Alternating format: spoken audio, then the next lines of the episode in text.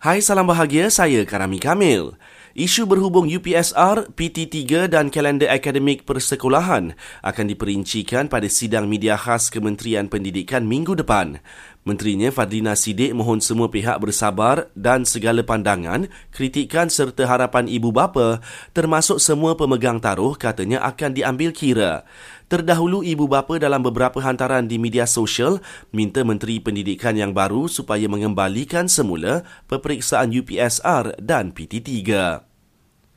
Sementara itu, sesi persekolahan bagi negeri A iaitu Johor, Kedah, Kelantan dan Terengganu akan bermula pada sembilan belas Mac dua ribu dua puluh tiga hingga sembilan Mac dua ribu dua puluh empat. Manakala bagi negeri kumpulan B, sesi persekolahan akan bermula pada dua puluh Mac dua ribu dua puluh tiga hingga sepuluh Mac dua ribu dua puluh empat.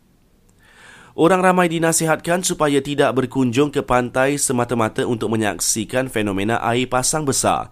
Tegas A P M Terengganu, aktiviti riadah di pantai juga wajar ditangguhkan buat sementara waktu bagi elak sebarang kejadian buruk susulan ombak besar.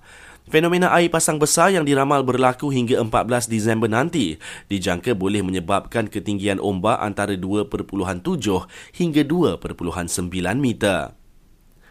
Met Malaysia keluarkan amaran hujan berterusan tahap buruk dan waspada di beberapa kawasan di Kelantan, Terengganu dan Perak hari ini.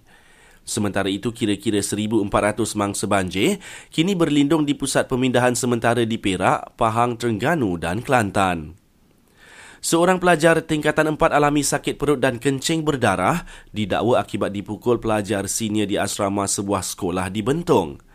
Dan dua puluh tujuh timbalan Menteri Kerajaan Perpaduan selesai mengangkat sumpah jawatan di Istana Negara petang semalam.